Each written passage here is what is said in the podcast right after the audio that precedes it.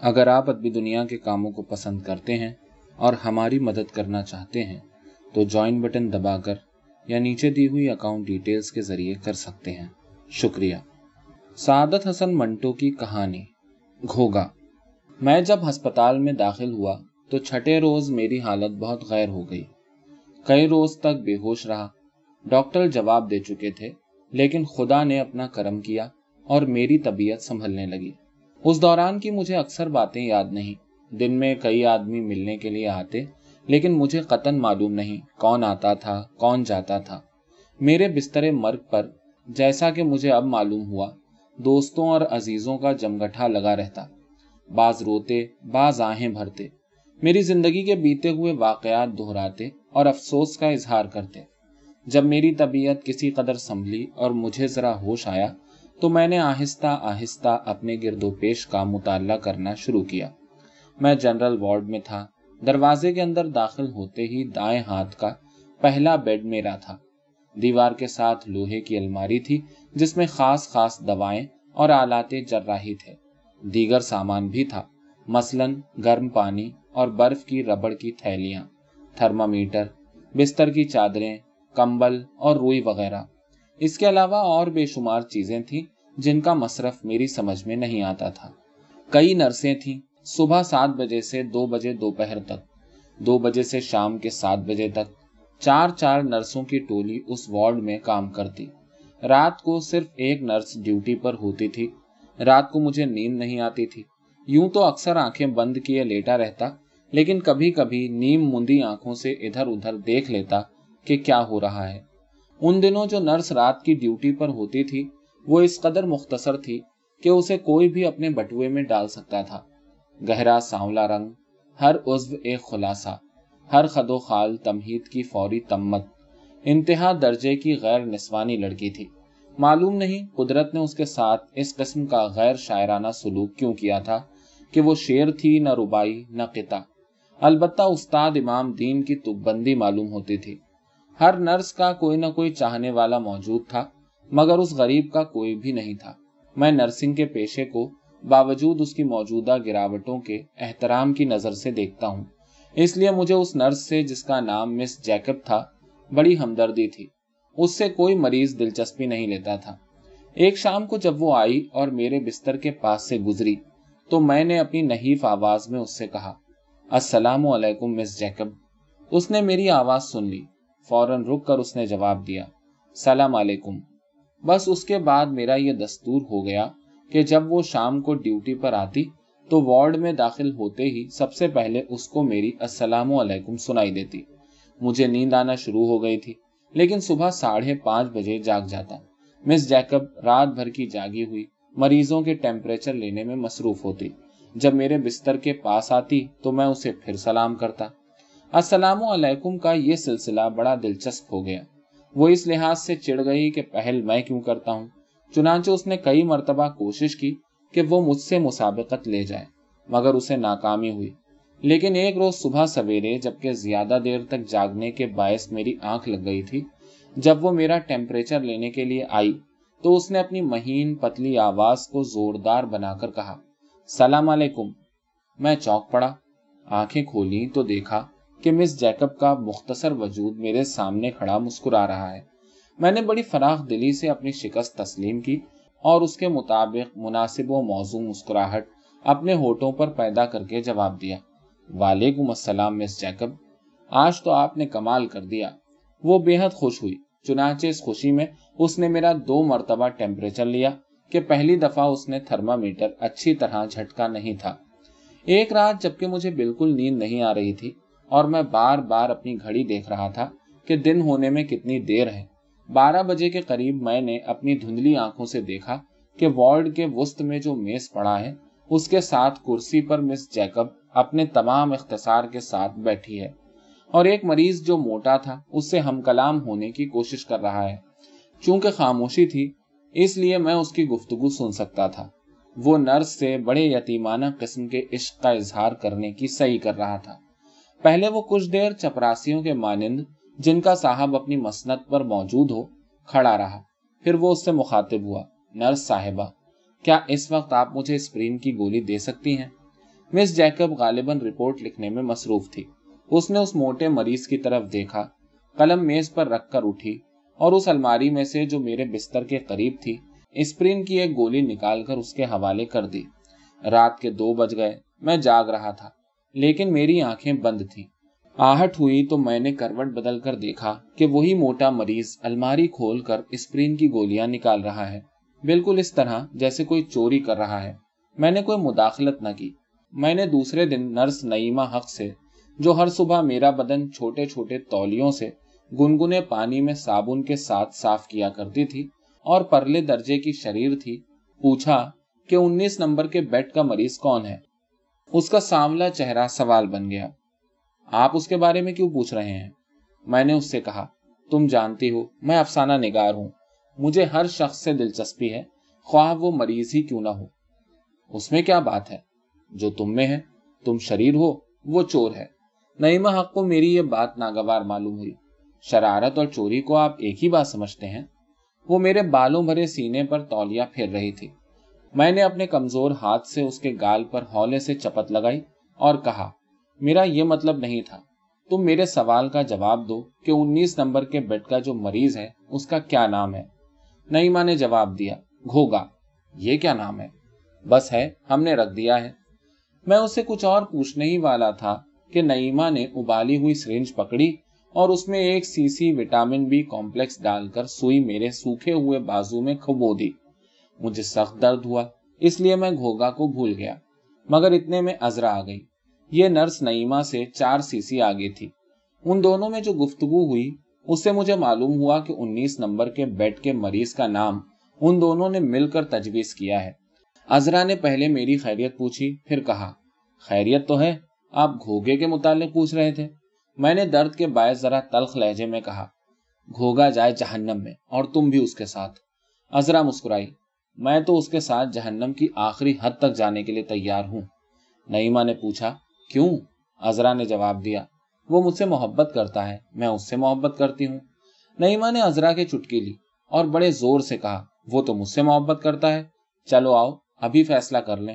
گھوگا سے پوچھ لو، ابھی کل ہی مجھ سے کہہ رہا تھا کہ وہ اپنے دو مکان میرے نام لکھ دے گا۔ ازرا نے مکھی مار چھڑی نئیما کے سر پر ماری۔ وہ دو مکان کیا، دو اینٹیں بھی تمہارے نام نہیں لکھے گا۔ وہ گھوگا ہے، بہت بڑا گھوگا۔ تم اس کو ابھی تک نہیں پہچانی ہو۔ اس کے بعد مجھے چند روز میں اس موٹے مریض کے متعلق عجیب و غریب باتیں معلوم ہوئی جس کو نعیمہ اور ازرا نے گھوگے کا نام دے رکھا تھا۔ اس کا نام غلام محمد تھا۔ Master Ghulam Muhammad, B A, B T, کسی مڈل اسکول کا ہیڈ ماسٹر اس کو دمے کا مرض تھا، بڑی شدید قسم کا دما تھا۔ جب اسے دورہ پڑتا تو سارا وارڈ اس کے دھوکنی ایسے چلتے ہوئے سانسوں کے زیرو بم سے گھنٹوں گونجتا رہتا، لیکن اس حالت میں بھی وہ نظر بازی سے نہ ٹلتا۔ اس کی عمر چالیس سے کچھ اوپر ہو گئی، مگر کمارا تھا۔ میری اس سے ملاقات ہوئی تو اس نے مجھے بتایا کہ اس نے شادی اس لیے نہیں کی کہ وہ دمے کا مریض ہے۔ کسی لڑکی کی زندگی کیوں خراب کرے؟ اس کی دو بہنیں تھیں جو عمر میں اس سے کچھ چھوٹی تھیں، یہ بھی کواری تھی ان کے متعلق مجھے صرف اتنا ہی معلوم ہوا کہ بڑی ہیلتھ وزٹر ہے اور چھوٹی استانی۔ یہ دونوں بلا ناغا آتی اور گھوگے کے پاس اپنے برقوں سمیت ایک آدھ گھنٹہ بیٹھ کر چلی جاتی۔ وہ اس کے ناشتے اور دو وقت کے کھانے کے لیے پراٹھے اور سالن وغیرہ لایا کرتی تھی اس کو ایسے ٹیکے لگ رہے تھے جن سے اشتہا بڑھ جاتی ہے۔ لیکن اس بات کا خاص خیال رکھنا پڑتا ہے کہ مریض زیادہ نہ کھائے تاکہ اس کا وزن نہ بڑھے، مگر گھوگا بلا خور تھا۔ گھر سے جو آتا، چٹ کر جاتا۔ پھر اس کے ساتھ والے بیڈ پر ایک بنگالی نوجوان تھا، جو عرصے سے ٹائیفائڈ میں گرفتار تھا۔ اس کو بھوک نہیں لگتی تھی۔ گھوگا اس کا کھانا بھی اپنے پیٹ میں ڈال لیتا۔ مگر نعیمہ نے مجھے بتایا کہ ہسپتال سے جو اسے مفت کھانا ملتا ہے، اس کے علاوہ وہ ادھر ادھر سے اور اکٹھا کرتا ہے اور اپنی بہنوں کے حوالے کر دیتا ہے۔ ایک رات جبکہ مجھے نیند آنے ہی والی تھی، میں نے دیکھا کہ گھوگا دبے پاؤں چلا آ رہا ہے۔ رات کی نرس کسی دوسرے وارڈ کی نرس سے باتیں کرنے میں مشغول تھی۔ گھوگے نے الماری کھولی اور اس میں کئی چیزیں نکال کر اپنی جیب میں ڈال لی مجھے اس کی یہ حرکت بہت بری معلوم ہوئی، لیکن میں اس سے کچھ کہہ نہ سکا۔ اس لیے کہ مجھے کوئی فیصلہ کرنے میں دیر ہو گئی۔ اس کا نتیجہ یہ ہوا کہ وہ ہر روز الماری میں سے چیزیں چراتا اور میں اسے ٹوک نہ سکتا۔ میری سمجھ میں نہیں آتا تھا کہ جب اسے دوائیں برابر ملتی ہیں تو وہ اور دوائیاں جو اس کے مرض دمے کا علاج نہیں تھی، کیوں اس طریقے سے حاصل کرتا ہے؟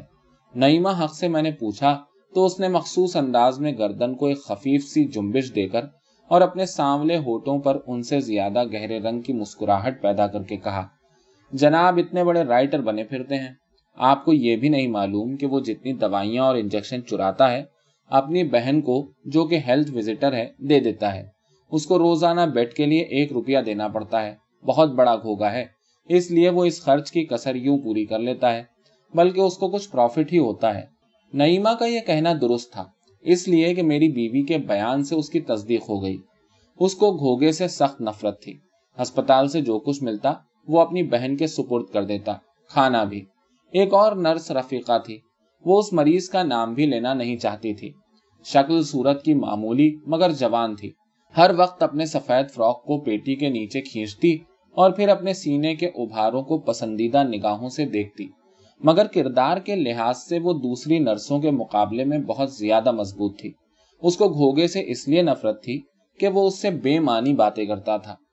دراصل وہ ہر نرس سے بے معنی یا بامانی باتیں کرنے کا عادی تھا۔ میں نے کئی بار دیکھا کہ پہلے اس نے کسی نرس سے رسمی بات چیت کی۔ اس کے بعد بستر پر سے اٹھ کر اس کے پیچھے پیچھے چلنے لگا۔ کچھ اس بھونڈے طور پر کہ وہ غریب اکتا گئی اور اس نے جو دوا مانگی، الماری میں سے نکال کر اس کو دے دی کہ چھٹکارا ملے۔ قریب قریب ہر نرس اس سے متنفر تھی۔ مجھے خود وہ بہت ناپسند تھا۔ میرے بستر کی طرف رخ کرتا تو میں چادر اوڑھ لیتا کہ اس کو یہ معلوم ہو کہ میں سو رہا ہوں۔ اس کا بات چیت کا انداز مجھے کھلتا تھا۔ یہی وجہ ہے کہ میں نے اسے کبھی برداشت نہ کیا۔ مجھ سے دو تین مرتبہ اس نے چند روپے بطور قرض لیے اور واپس نہ دیے۔ مجھے اس کا کوئی خیال نہ تھا، لیکن جب یہ معلوم ہوا کہ یہ پندرہ روپے اس نے مجھ سے اس لیے حاصل کیے تھے کہ اس کو دس ایک خاص دوا کے لیے خرچ کرنا پڑے تھے، جو ہسپتال میں نہیں تھی، تو میری طبیعت بہت مقدر ہوئی اور میں نے دل ہی دل میں اس کو سینکڑوں گالیاں دی پھر تمام ڈاکٹروں پر اس کے ذلیل کردار کی وضاحت کر دی۔ وہ پہلے میری بتائی ہوئی باتیں نہ مانے۔ انہوں نے کبھی ایسا مریض دیکھا تھا نہ سنا، مگر نرسوں سے پوچھ گچھ کے بعد ان کو حقیقت معلوم ہو گئی اور انہوں نے گھوگے کو رخصت کر دینے کا فیصلہ کر لیا۔ مجھے اس کا علم تھا، چنانچہ میں نے محض اپنا دل ٹھنڈا کرنے کی خاطر اس کو اپنے پاس بلایا اور کہا، سنا ہے آپ، کل پرسوں جانے والے ہیں۔ گھوگے نے اپنے نیم گنجے سر پر ہاتھ پھیرا اور تعجب کا اظہار کیا۔ بڑے ڈاکٹر صاحب نے تو مجھ سے کہا تھا کہ چھٹی لے لو اور میں ایک مہینے کی لے چکا ہوں۔ میرا دل ڈوبنے سا لگا۔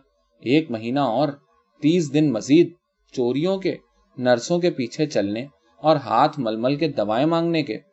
بڑے ڈاکٹر صاحب بہت نرم دل تھے۔ میں نے سوچا، یقیناً گھوگے نے اپنے مخصوص لسوڑے کی لیس ایسے انداز میں ان کی منت خوشامد کی ہوگی اور انہوں نے اپنا پیچھا چھڑانے کے لیے اس کو ایک ماہ اور ہسپتال میں رہنے کی اجازت دے دی ہوگی۔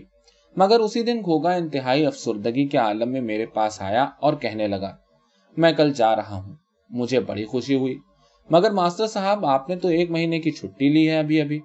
اس نے آہ بھر کر جواب دیا۔ ڈاکٹر صاحب نے کہا ہے کہ تمہارا کافی علاج ہو چکا ہے۔ اب تم گھر میں آرام کرو۔ میں نے کہا، یہ بہتر ہے۔ لیکن گھوگے کا چہرہ بتا رہا تھا کہ گھر میں اسے چرانے کے لیے دوائیں نہیں ملیں گی۔ نرسیں بھی نہ ہوں گی۔ جھک مارے گا وہاں۔ میں صبح چار، ساڑھے چار بجے کے قریب سویا۔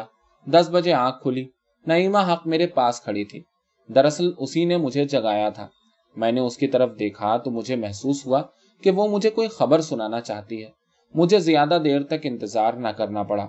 مکھی مار چھڑی سے میرے بستر پر چند غیر مرئی مکھیاں مارنے کے بعد اس نے مجھ سے کہا، گھوگا گیا۔ میں نے کہا ہاں سنا تھا کہ وہ جا رہا ہے۔ نعیمہ کے سامنے ہوٹوں پر سکڑتی ہوئی مسکراہٹ نمودار ہوئی اور وہ بھی گئی۔ میں نے پوچھا، کون؟ نعیمہ نے جواب دیا، وہ مس جیکب۔ جس کے متعلق آپ کہا کرتے تھے کہ اتنی مختصر ہے کہ بٹوے میں سما سکتی ہے، لیکن گھوگے کے پاس تو کوئی بٹوا نہیں تھا۔